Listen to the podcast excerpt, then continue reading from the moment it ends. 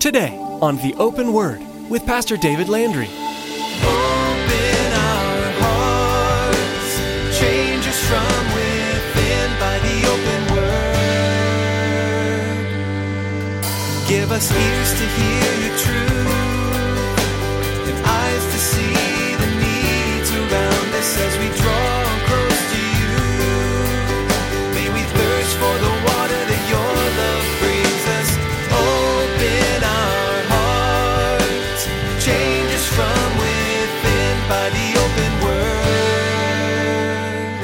You need to look at the words and look at the depth of the words and see, Lord, that is ministered to the church for generation upon generation upon generation. Why isn't it ministering to me? Maybe there's a prejudice within my heart that says, no, it's got to be hip, it's got to be rocking, it's got to be jamming before it really ministers to me. I believe that we, just all of us as a people, we have so much to learn about worship. I think the sad thing that's happening in the Christian church today in a lot of cases is the professionalism of worship. Just the professionalism of worship. Have you ever had times when you weren't too impressed with the worship at the service you attended? Maybe because it wasn't your favorite leader, you didn't get as much out of it as you usually do. Pastor David wants to remind us to meet with God during worship. If we're actually entering a state of worship towards God Almighty, then whoever is on the microphone won't matter.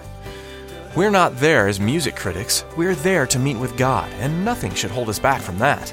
Well, let's join Pastor David in the book of Revelation, chapter 4, with today's edition of the Open Word.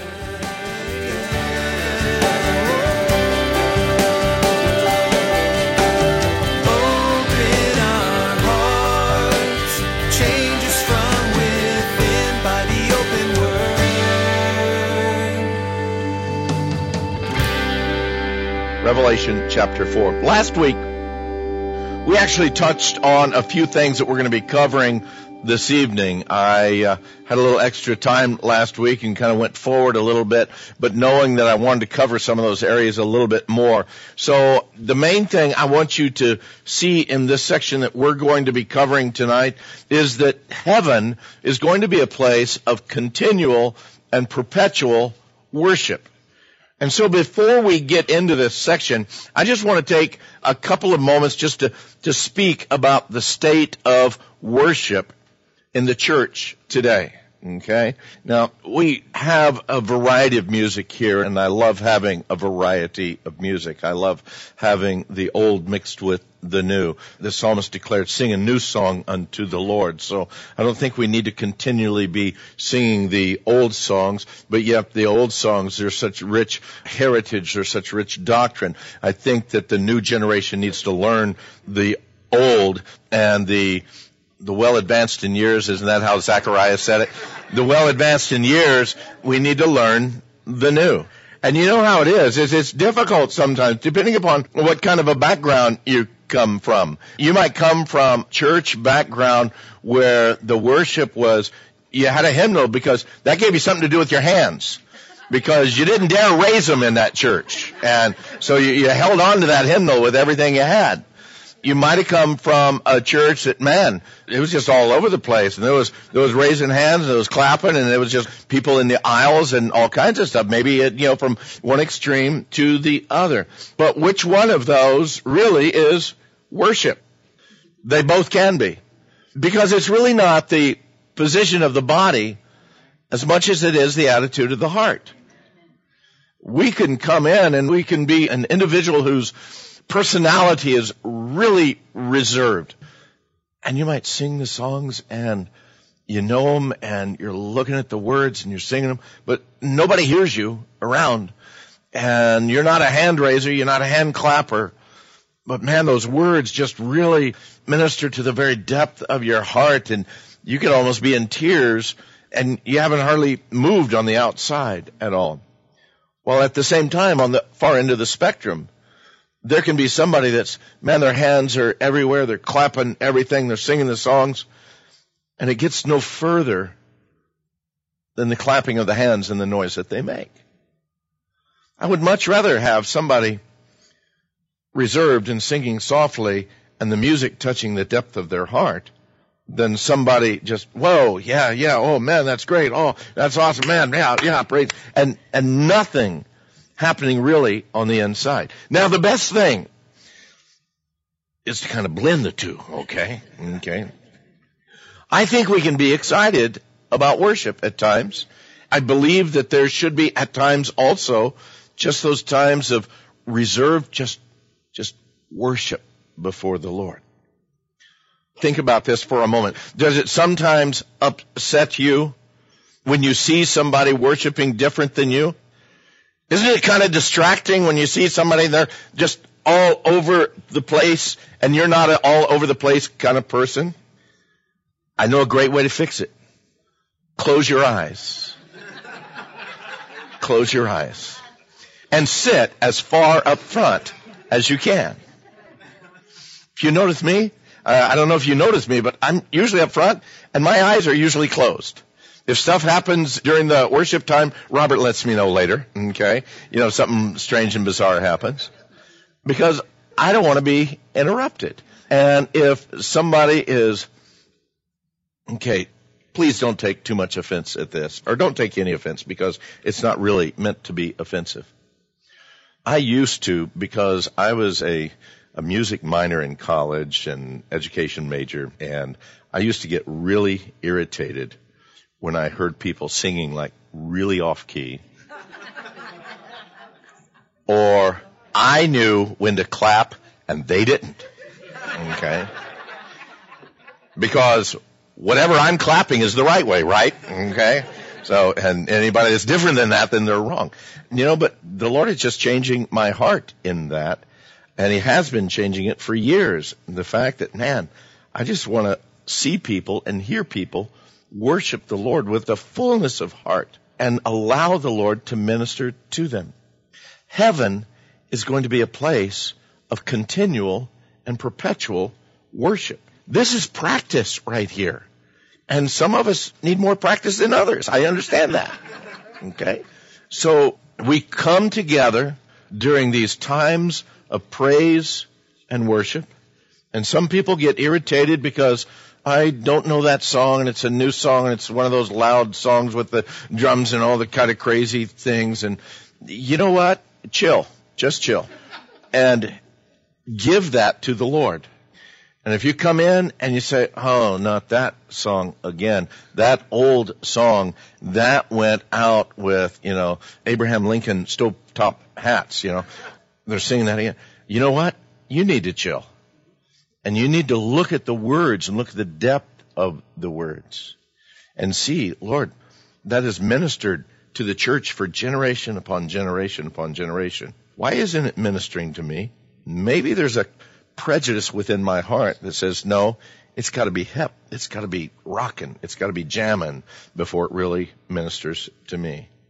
I believe that we, just all of us as a people, we have so much to learn about worship.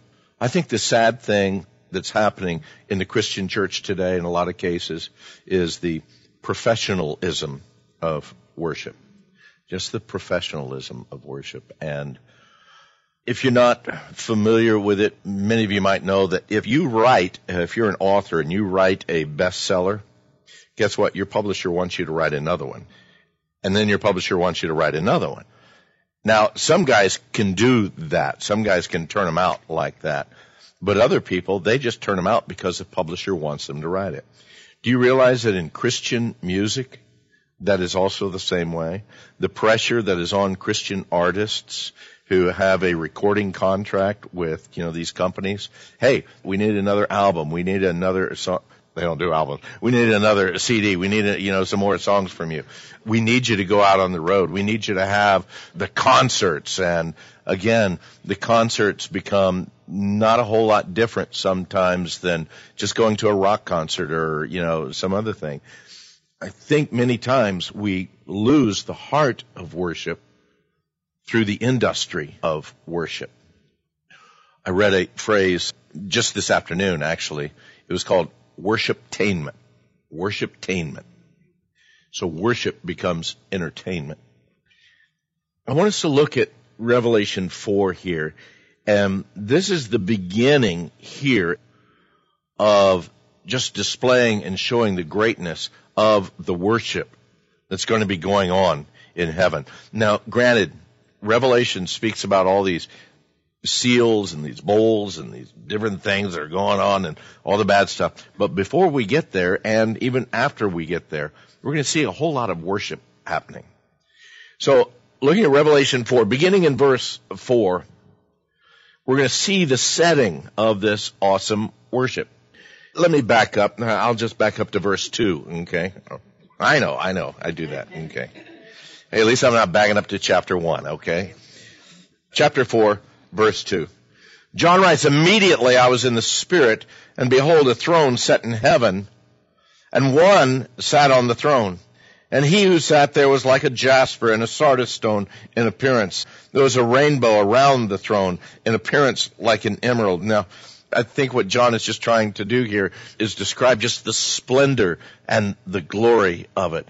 Ladies, when you got engaged and your husband could afford a ring for you and he could afford a nice diamond. And I mean, you know, for about two or three months until you got married, you walked around with with a problem with your hand because you wanted everybody to see that and you wanted to see the glistening and oh that's so beautiful that's so beautiful. And what john is trying to say just the splendor and the majesty of what he saw. In verse 4 now he says and around the throne were 24 thrones and on the thrones i saw 24 elders sitting clothed in white robes and they had crowns on their heads and from the throne proceeded lightnings, thunderings, and voices. Seven lamps of fire were burning before the throne, which are the seven spirits of God. To help us in determining really this whole vision of what John is seeing here, you need to understand that chapter 4 and chapter 5 actually go together. It's an unfortunate thing that they divided for because it really is kind of the same event happening there. It just kind of flows right into it. And we're going to be touching in a couple of things in chapter 5 as we try to finish chapter 4 just to kind of help you get the understanding of it. Well, after John sees and he describes the one who is seated on the throne. And again, that is God Almighty. We understand that just from His majesty and His glory and all that's there. Then next he goes on to describe what else he saw in that area. Next he states, he says, and around the throne were 24 other thrones. And on these thrones there were 24 elders sitting. They were clothed in white robes and crowns of gold on their heads. So the very first thing that we come to and uh, into our thought is, why are there 24 thrones? And who exactly are these 24 elders? Now that's a great question. And when you get a definitive answer for that, give me a call. Okay. Because, uh, you know, I'm only saying that half joking because actually there's a lot of different versions, a lot of different understandings of who these 24 elders are. There's a lot of different theories primarily it boils down to about three that seem reasonable of who these 24 elders are and why there's 24 thrones. Some say that they represent the priestly division of 24 divisions that were given in service to the temple and to the tabernacle also. And they say that this represents service to the Lord that these priests would do on a regular basis. Some say that they're angelic beings that have been given greater responsibilities or, or a higher order than the others, and so they're right there seated around the throne. The third thing, and, and for me is the more plausible thing, is that they represent the redeemed. They represent the redeemed out of the 12 tribes of Israel and also of the church, the New Testament church, with again the understanding of the 12 disciples of the 12 apostles. And so it is representative of those things. Old Testament redeemed, New Testament redeemed, gathered there. Now, again, that seems to be the easiest, it seems to be the most plausible understanding of who they are. First of all, as we read through this section, to simply limit it to be symbolic of the priestly ministry of the Old Testament, well, that totally eliminates the impact of the New Testament. And you're saying, well, no, that's just all the Old Testament priests. Well, we also know in the New Testament that, again, the temple was no longer the big factor. Where is the temple now, church? It's in our lives. It's in our hearts, right? And so again, I really don't see that, and I see that as one of the weakest arguments that that would be representative of the 24 divisions of the priest. The next thing, they're seated on thrones. And a throne is a place of ruling authority. Okay? If you're seated in the kingdom, it is the throne that gives authority. And nowhere do we ever see angels taking that type of position. They are representatives, they are ambassadors of the one who rules. And, but they themselves, again, although they're mighty, although they're powerful, they are overwhelming, you know, when they come into human presence, they're always walking in humility. They always, again, knowing the sin of their predecessor, of Lucifer. So that's why they, I believe, continually walk in humility. And somebody goes to bow down before an angel. What does that angel say, church? Whoa, whoa, whoa, whoa, whoa, not, not me. Uh-uh. Don't bow down to me. I'm, I'm just the messenger. I mean, they're very quick about that. I believe because they are very cognizant of the sin of Lucifer, who lifted himself up and who declared, I will ascend on high. As a matter of fact, you don't need to turn there, but Isaiah chapter 14, beginning in 13, we read these words, speaking to Lucifer. You have said in your heart, I will ascend into heaven. I will exalt my throne above the stars of God. I will also sit on the mount of the congregation on the farthest side of the north. I will ascend above the heights of the clouds. I will be like the most high. It's interesting. Lucifer says, I will be, I will be, I will be. Jesus says, I am, I am, I am. Lucifer sinned in trying to take that leadership place not walking in humility, but wanting the, the authority, wanting the power. So I don't believe that these are angels sitting on thrones. I don't believe an angel in heaven will be sitting on a throne. That leads us to the third option. Again, that the 24 elders seated on the throne, they're human in nature, and we'll look at that a little bit later. I believe that they represent, again, the redeemed of both Old and New Testament. But let's look at who they are and look at again what we know about them. Number one, they are regal in appearance. In Revelation chapter 1 verse 5 and 6 we read, then from Jesus, the faithful witness, the firstborn from the dead, the ruler over the kings of the earth, to him who loved us and washed us from our sins in his own blood and has what? Made us kings and priests to his God and Father. To him be glory and dominion forever and ever. Amen. These 24 that were seated there, they were clothed in white robes. Let me just ask this. Ladies, why does a bride wear a white gown? Stands for purity. These are in white robes. Stands for the purity. Again, we read in the New Testament that we are, as believers, washed in the blood of the Lamb. He has cleansed us. He has made us pure through the blood of the Lamb. He has then clothed us in what? In righteousness. So we see all of this here. Isaiah 61:10 declares, "For he has clothed me with the garments of salvation. He has covered me with a robe of righteousness." Another thing we see here of these elders. There's crowns of gold on their heads. We never see angels with crowns. Okay. This has to be human in nature.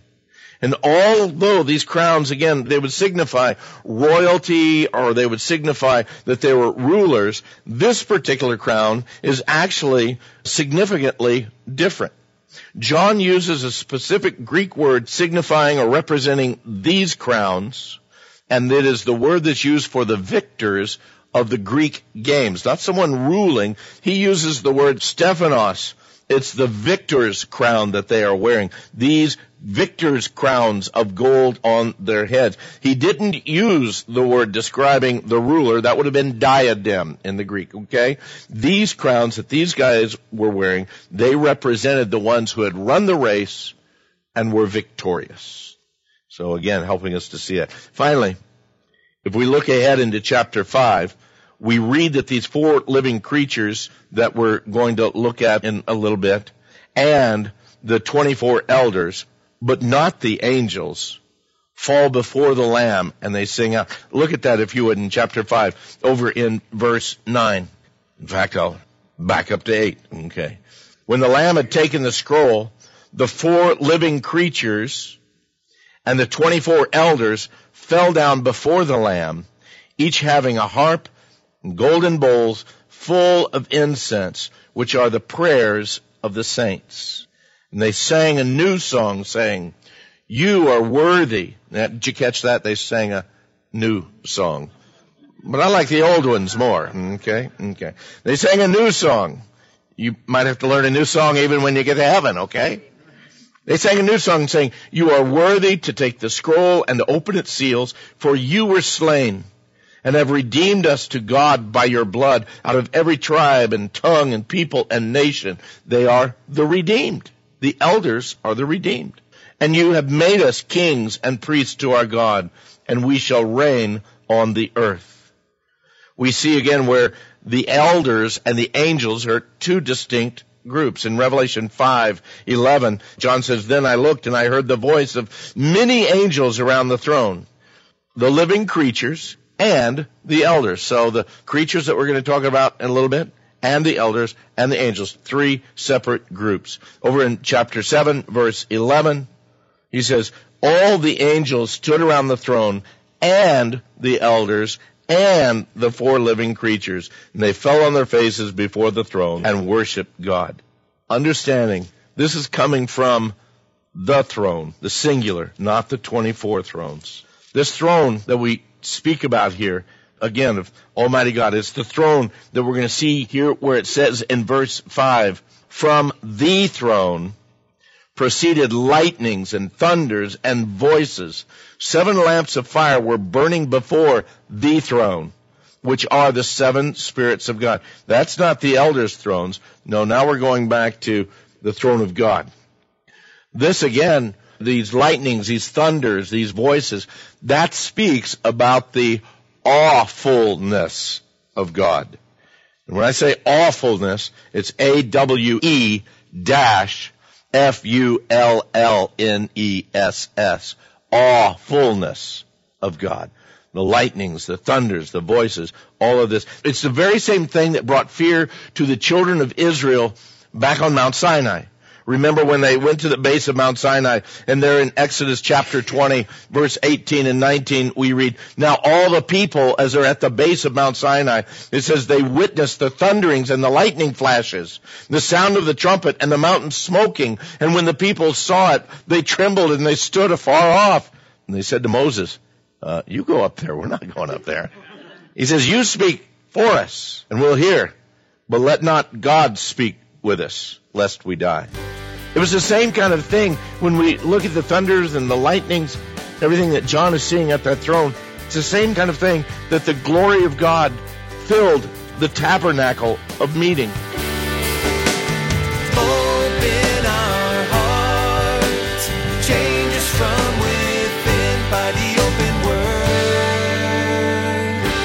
The letters to the churches found in Revelation 2 and 3 repeat the phrase, to the one who overcomes, followed with a promise centered in God's goodness to his people.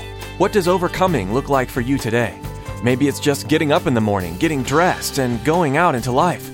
Maybe it's continuing to sing his praises even through a tough circumstance. Maybe overcoming today is holding on to that small hope that tomorrow can be a better day in your marriage. Take some time today to check out those promises, remembering to hold on to Jesus because he is our hope. We're so glad you tuned in today to the Open Word. We know that life is tough, but doing life in community can make even the hardest situation more bearable. With that in mind, here's Pastor David with an invitation for you. Hey, if you're in the Casa Grande area and you're looking for a church to attend, I'd love to have you join us here at Calvary Chapel of Casa Grande. We meet Sunday mornings at 9 and 11 a.m. At 6:30 p.m. we meet on Wednesday evenings and Saturday evenings. You can find directions and a little more about the church by visiting theopenword.com. Follow the links at the bottom of the page to Calvary Chapel of Casa Grande. I'm excited to have you be a part of our time of Bible study and fellowship. Our website, one more time, is theopenword.com. Information about the church is at the bottom of that page, the link for Calvary Chapel of Casa Grande. Thanks, Pastor David. With that, our time with you has come to an end.